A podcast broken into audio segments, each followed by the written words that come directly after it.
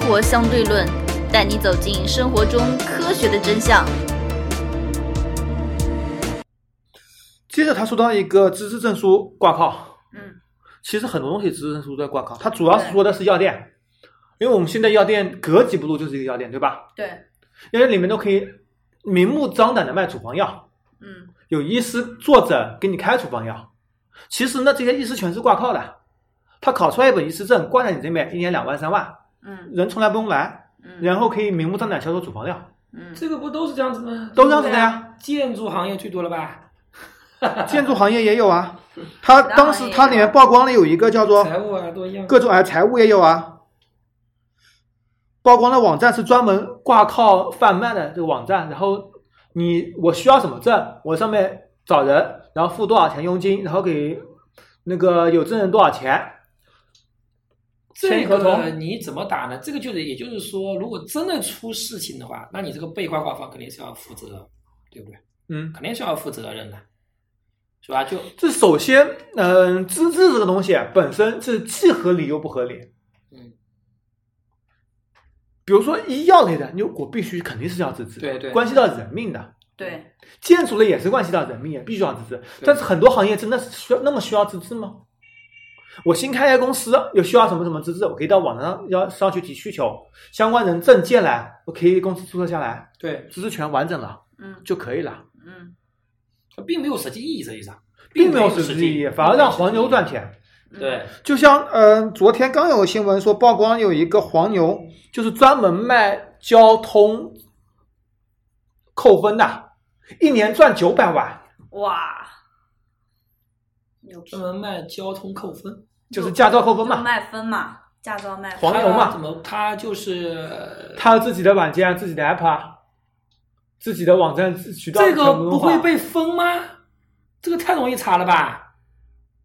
这应该不是他一个人赚，我觉得他这肯定有一个利益有利益输送的，否则这个你政府要分他不是一二三的事情嘛，对不对？所以现在被抓了 呀。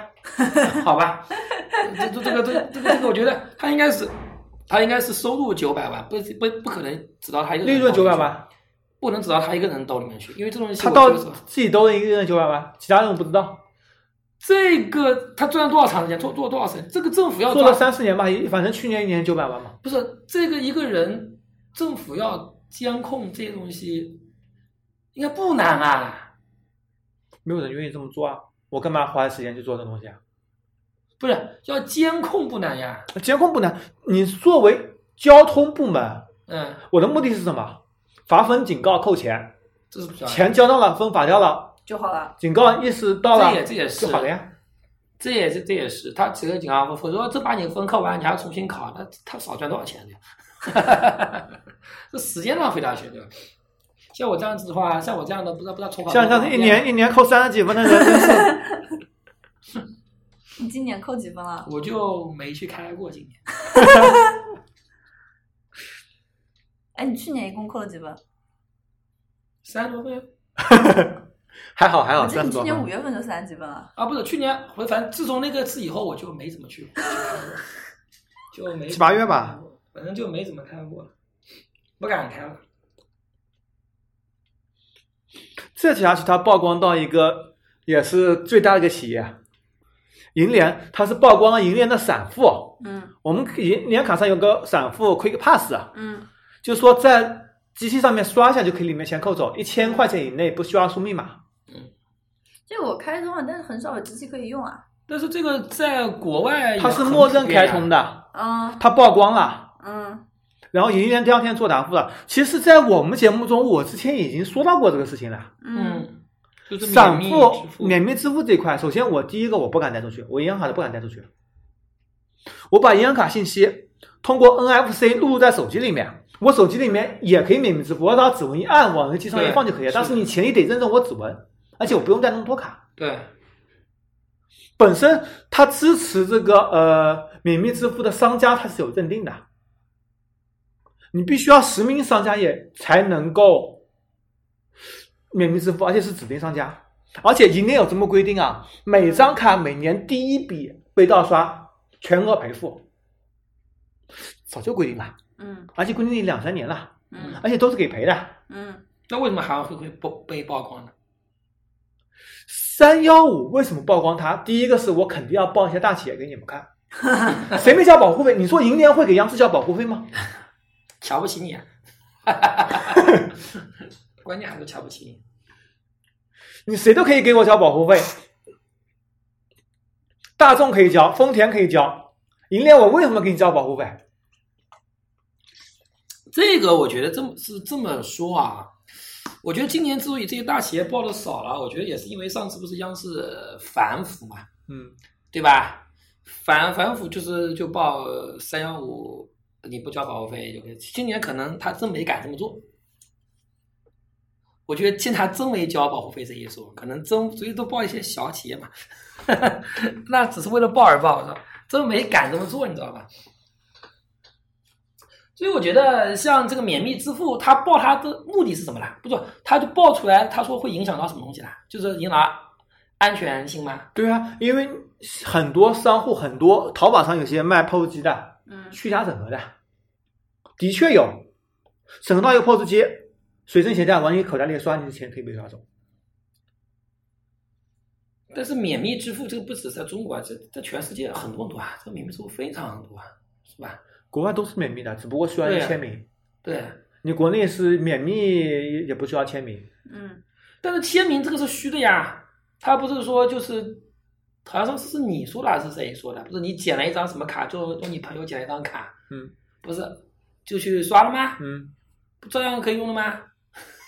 被封了呀，然后他对方是被赔的呀，对啊，我就这个意思嘛，就是说，其实是给赔付的呀，有签名没有签名是赔付的呀，他签个假名，谁知道？可以认证的。看就得是出说来，的呀现在你消费线下实体消费全有摄像头照出来的，什么时候在哪个柜台消费，视频一调就调出来了。所以这是很简单的事情啊。哎所以我觉得，那他这个还有需要报吗？所以我就为什么他要报他？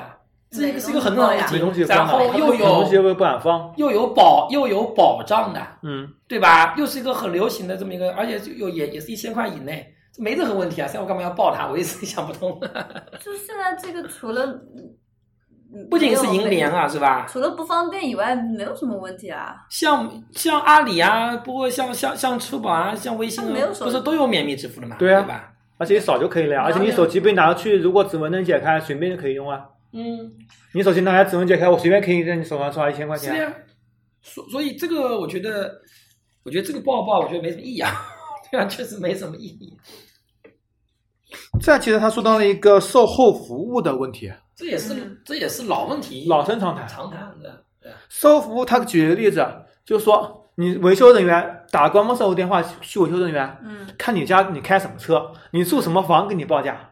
嗯举个例子，有个人家里洗衣机嗯说是不会转了，嗯过去说给他做重新做平衡定位啊，做什么东西啊，好了，其实什么都没修，为什么不会转？他洗衣机只放了一件衣服，太轻了，洗衣机没识别而 已。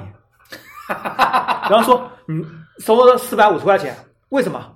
你看他家开的是奔驰啊，我为什么不收你四百五十块钱？维修为什么要收钱啊？它不是有保外了呀已已经超过一年了呀超过一年了啊。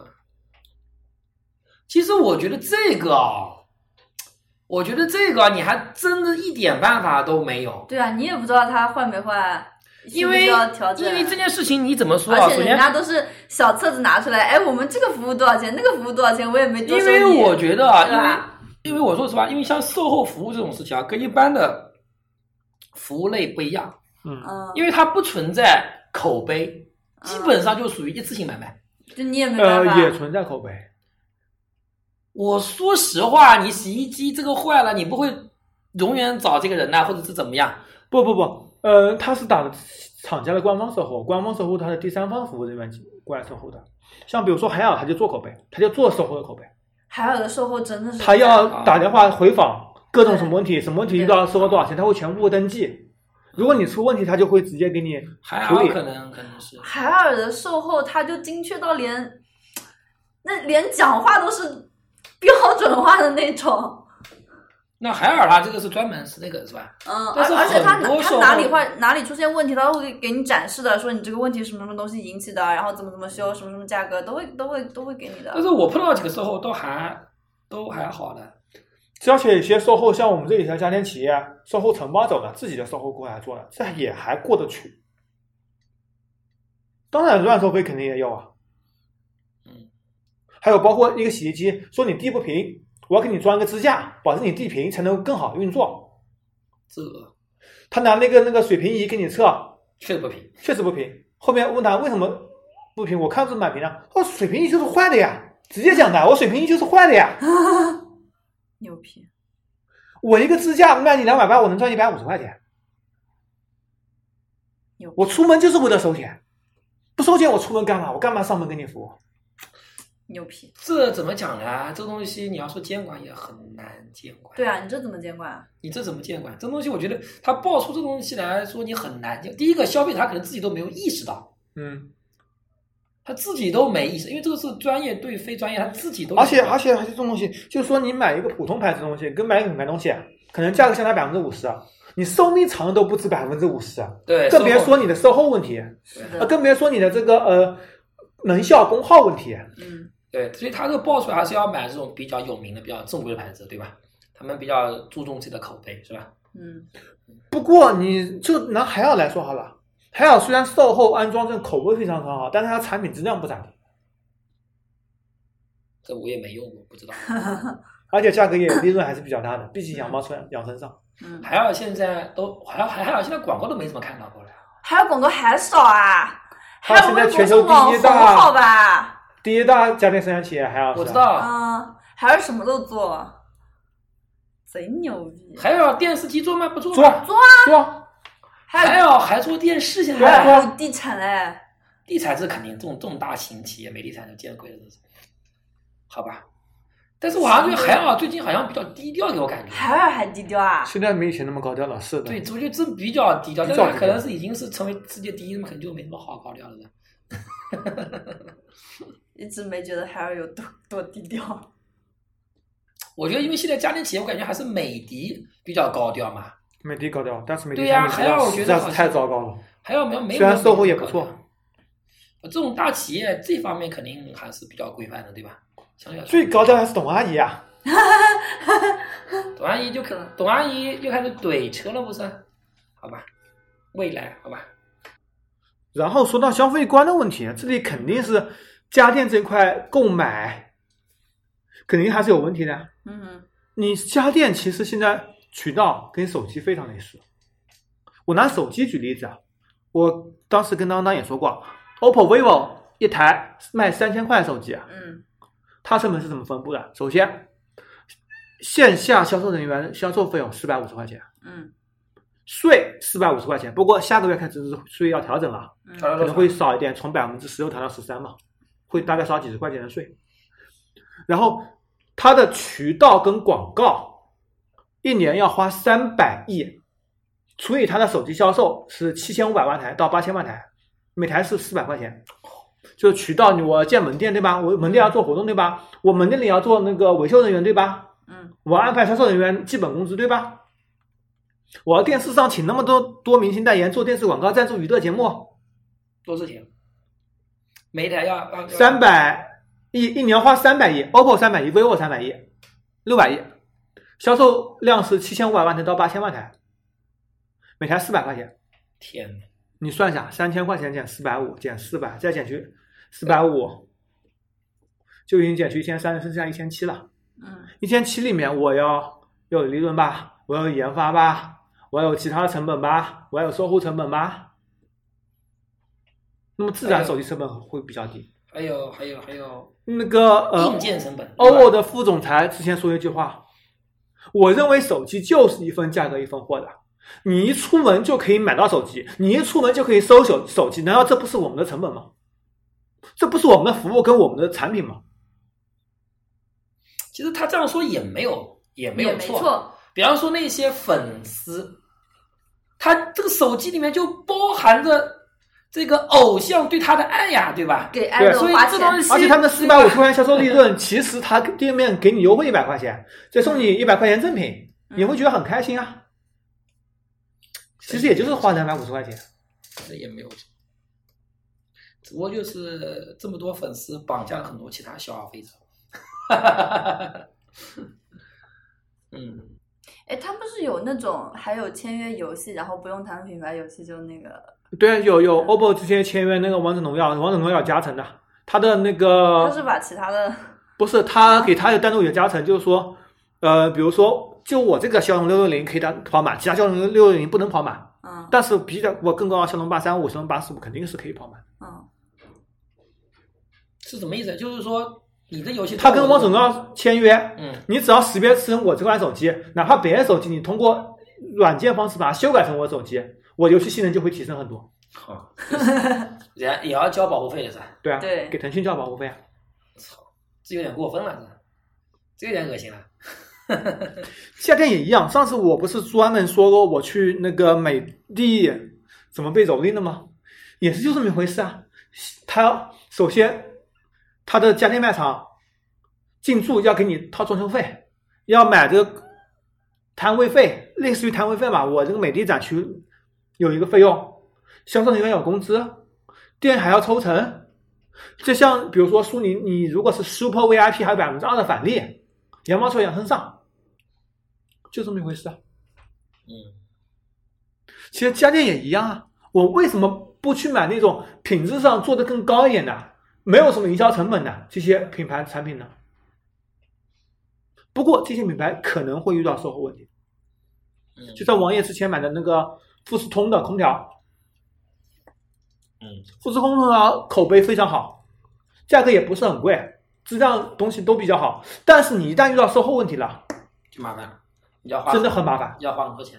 嗯，只不过它的返修率可能会比海尔啊、美的啊会低一些，低多少呢？我们也不知道。如何收听我们的节目呢？您可以在喜马拉雅、荔枝 FM 或者苹果的播客应用上搜索“生活相对论”，关注爱因斯坦头像的就可以了。接着说到三幺晚会最后一个问题，七幺四高炮。其实这也是个老生常谈问题了。什么是七幺四高炮呢？当当知道吗？嗯，我还第一次听说。我也第一次听说这个词，七是七天，十四是十四天，七幺四啊嗯就是砍头贷，什么意思了？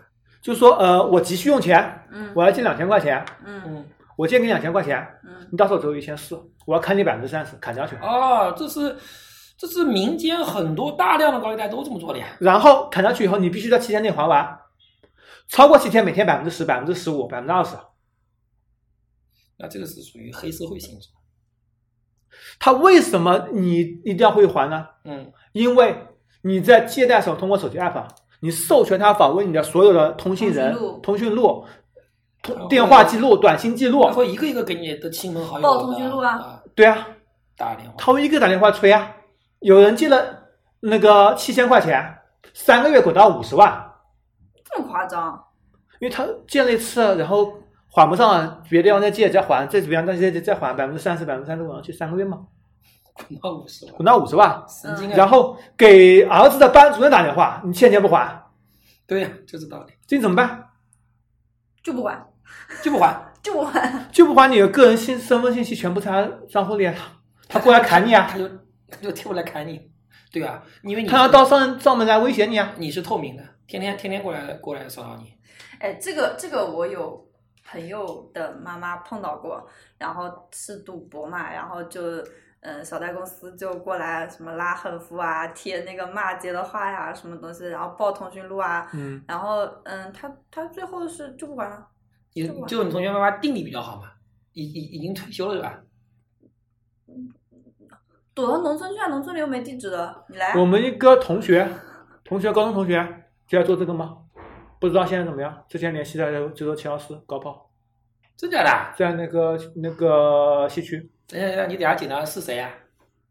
我好像据说做高利贷的，好像我倒没听说，好像抓抓什么做高利贷的，我觉得真奇怪。做高利贷人，人家比你懂法、啊对啊都合法的。对，是这就就就因为我又我又对我又没拿刀，又没拿枪，我就站在你门口，怎么啦？我又没怎么你。而且人家是三个月换一个 app，换一个地方，换个地址。好像高利贷这个东西，因为你要打官司也比较也打官司比较是难百分之多少的利息二十是？啊四，但是百分肯之定超过百分之二十的。那反正你你又不知道，你又不知道还多少，你嗯他他都走现金的，你又不知道还了多少，然后你到时候到时候你报警，人家法院判决书拿来，你就欠钱了，你怎么样啊？合法的啊、嗯，对，因为现在打官司像反正你欠的钱是合法的，对啊但是你利息可以部分不用还的，对啊，对啊，欠的钱还是要还的呀。欠的钱肯定要还的，而且你还有一个同学叫做高利贷啊，对呀、王斌啊，网订那算什么高利贷啊？呃，他是一天是千分之五，他借给谁了？我借给开什么开高利 KTV 啊，开贷的。开开开 KTV 开理发店这种的，一天千分之五。那那他收不回来怎么办呢？收不回来他又没实力去搞人家，人家就不给你了，你该那那你能怎么办？搞笑的，这个就扯扯淡，这个不算什么高利贷。啊千分之五也很高嘞，也有人去利用这种小贷公司，不是有那个一个村里面去撸贷款，撸撸几十家，然后全村人都不还，然后有人来催收，一村人给你打出去。 这也可以，这也可以，这也可以。那人家真没办法，真没办法，法不责众啊。嗯对啊，我就不还，你把我怎么样？这也可以。那你真不还，他人家真没，嗯，真没办法。一一村人，那你家集中起来，那是真没办法，嗯，看谁人多是吧？ 真没办法。其实我们说完三幺晚会上这些不好的东西，其实我们说要看其他东西，比如说我们之前也说过了这个电动汽车，这个电动汽车续航问题，国内电动汽车续航全部是打折扣，而且打得非常厉害，嗯，而且是连冬天不开空调。受冷开车情况下都只能到标称值的百分之八十左右，开空调可能只能到百分之五十。电动汽车产业链其实被骗补骗了这么多年，还在继续，这是否应该打击呢？我们群里人基本上都认为今年三幺五会报电动汽车，但是最后还是没有报，可能是相关保护费加足，也可能是其他原因。再包括刚刚曝光的另外一个东西，就是之前所说的以房养老，其实它就是把你这个房子拿过去做出租，那我干哦我自己然后这住个啊出租，然后再给你抵消这个部分的这个养老金，那我干或者是把你我自的己做啊房子拿过去抵押贷款，然后给你这怎么样做？嗯，最后他是根据你签合同啊，老人不懂什么合同条款，最后嗯把你的房子给划拨到这个抵押公司这里去，归他所有了。嗯。嗯，最后房子被骗了，其实就是骗嘛，哎，那我干嘛不自己租啊？老人不懂嘛，老人不懂啊可能又没什么子女啊，什么东西，对吧？孤寡老人一般都是，是吧？其实消费骗局很多，我们以为还会曝光一些那个保健品，因为之前曝光什么嗯保健品，对啊，保健品没敢报呀。比方说鸿茅 药酒，嗯，是吧鸿茅药酒好像最近是不是广告会少一点？这个国内股价还是因为产业链太大，像鸿茅药酒、内蒙古保护权工业，健对啊，嗯，权健这个已经被抓了嘛，应该已经被抓了，然后那个无限极，我、很奇怪啊，之前这个华夏银行这个做那个信用卡的主管这个人，嗯现在辞职了去做无限极了，啊，每天发无限极的广告，我看着都已经把他屏蔽了删了已经。华夏银行的业务主管信用卡主管原来去是做无限极，啊，为什么啊？为什不么？知道，为什么啊中毒了？脑子有病吗？还是因为这个确实很赚钱？应该可应能该确实非常可赚能真钱。的赚应该钱是非了。常赚钱，因为很多东西，我说实话，收了就是智商税。有的时候你智商太高就赚不了钱，你知道吗？他们已经非常理解，真的有大部分是没智商，你知道吗？ 真的是没智商，你知道吗？所以没智商也是也是种接地气的表现。因为你真的有些人就蠢的，啊，你就无无就无法理解，对吧？对啊，那我们做个总结，嗯，其实三幺五消费权益保护日其实天天都应该是三幺五，对，所有的消费东西都应该及时维权。对，我们其实每天都可以拨打电话幺二三幺五，嗯像我们这里对统一到幺二三四五里面去了，嗯，市场热线里面去了。对，你遇到消费问题，直接可以进行投诉，你不一定要等这个保权益保护者，嗯，嗯因为没报东西千千万万种。 嗯，但是有一点你必须要注意，有些东西啊，你投诉了也没用。对比方说， 比方银说行我，我有一个操蛋的事情，京东强奸东。 我我一个我一个退货，然后他那个呃呃，他不给我退，在那边在那边扯皮，然后后来就没下文了，没下文，我一直联系他们没下文，后来我投诉到那个呃幺二三幺五网站，嗯，然后投投诉了以后呢，他们京东也就是再联系我，然后就又没下文，然后一直到去年十二月份跟我说这个东西已经退还给你，显示已妥投。我说我从来没收到过呗。他说那我们这边物流信息就显示已妥投了。我说这边物流信息怎么从来没更新哇？你妥投的话那丢件哇？那我到呃邮政局去处理这个事情吧。邮政局说你这个事情已经过去一年了，然后我们没办法申诉了。我说又不是我你的拖，时效时效问题，对啊，我说又不是我拖了一年的，我之前还一是直跟你京东等级和没有 Plus 有关吧？我有 plus 好有 Plus 吧？的啊，嗯，然后有之 Plus 还前能这样子啊？对啊，我说之前之前我我是再也不买了， 买到现在为止，我是我是之什么前东西啊？手机啊，就之前之手机前还能丢？没有丢，就是跟嗯、呃就是那边那个。呃，我之前是买这个手机之前是买了另外一个手机，买了另外一个手机，它的那个一直是卡顿，然后是拍照是有绿条嘛，嗯然后换了一个还是一模一样的问题，那我觉得可能是手机那款手机的问题，那我说那我就不要了，我买这个手机。呃，不要了之后，他那边呃没有给我退货，在那边扯皮嘛。但是你没有退货，你说你说东西给我退退回来也没有啊，然后再拖啊拖啊拖，一直给我拖到现在这样子。不是还是可以去投诉的呀。不过时间过去那么久了，会不会受理是个问题。反正我建议是有问题可以直接投啊诉。投诉了就投诉了以后，你投是诉到幺很多三东西五网站，也就是京东虽再然联系很我，然后他就没下文啊了，虽然很多东西投诉也没什么用，真的没什么用。 真的没什么。那只有起诉啦，怎么办啊？起诉，起诉更更更更，起诉拖的时间长也麻烦，一样嘛，没事干打个官司玩玩。好吧？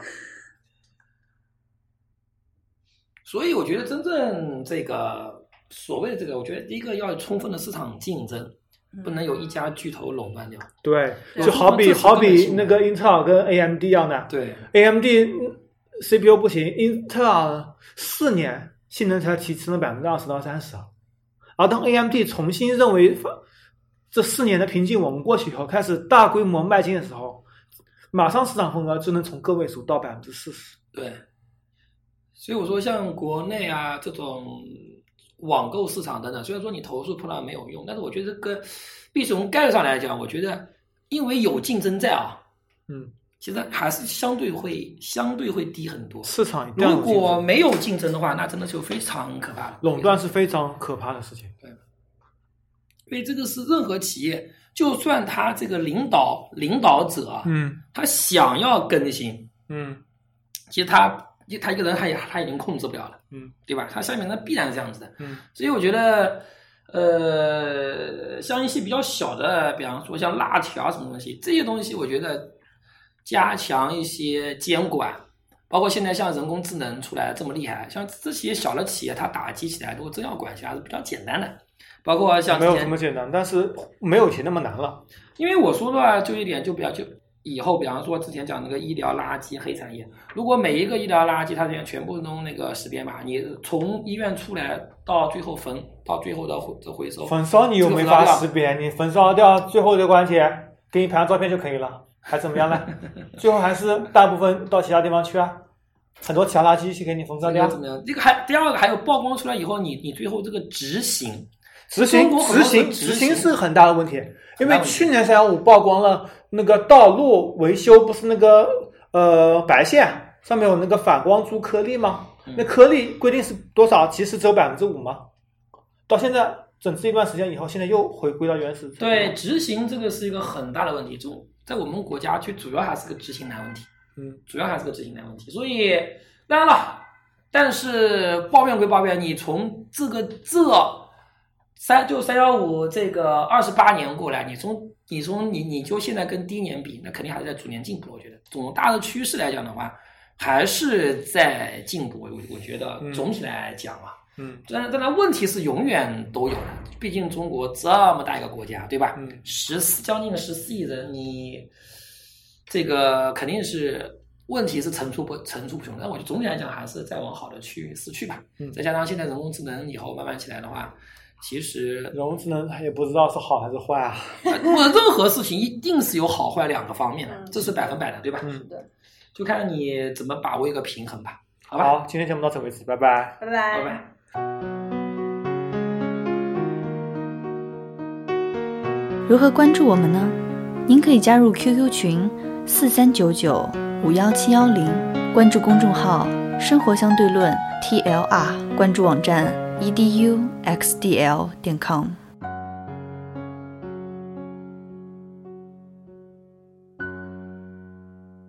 今天彩蛋，既然说消费，我们来说说看全球市值最高的消费公司的一些很牛逼的事情，是哪家呢？全球市值最高的消费公司，你怎么定义这个消费公司啊？什么叫什么叫消费公司啊？就零售类的，你说沃尔玛呀？这这还用说吗？亚马逊呀、前一啊，你沃尔玛吧，沃尔玛嗯线下市值啊，啊，你你说市值是吧？市值那肯定是是亚是亚马逊，亚马逊都快到沃尔玛五六倍了。呃，那肯定是亚是亚马逊。亚马逊的老板乔治贝佐斯，世界首富，最近不是被最近离抓婚被抓那个吗？呃闹离婚，闹离然后婚嘛，他不敢离吧？呃，离婚的话，根据美国法律，他要给他的妻子多少亿接近五百亿美元，因为他的资产是接近一千一百亿。 500亿那个各美种元东西呢给他，反正就是说，应该不可能是现金吧？应该就是股票。呃，股票之类，亚马逊还有其他公司百分之五十的股权给他，还有东西还有一小部分是不给他的，反正差不多有五百亿美元。这个事情这离婚会曝光出来，他跟那情人的事情是怎么曝光出来的？乔治贝佐斯专门请个私家侦探去侦查，侦查结果昨天公布了，嗯，是怎么这么棒，信息是从哪里来的？嗯，是一个美国一个报社记者花了二十万美元，从乔治贝佐斯的情人的亲哥哥口中获得的二十万美元，五百亿美元。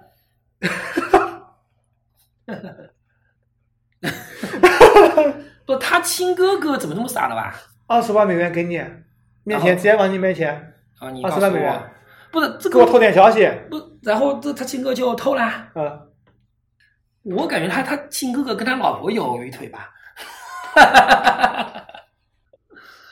好吧，这个这个当名人也不容易啊，我说真的是真的不容易，易，现在信息时代越来越透明了。越来越透明。现在不是那个李胜利，韩国的李胜利对吧？啊，对，这个也是也也是满城风雨啊，真是啊。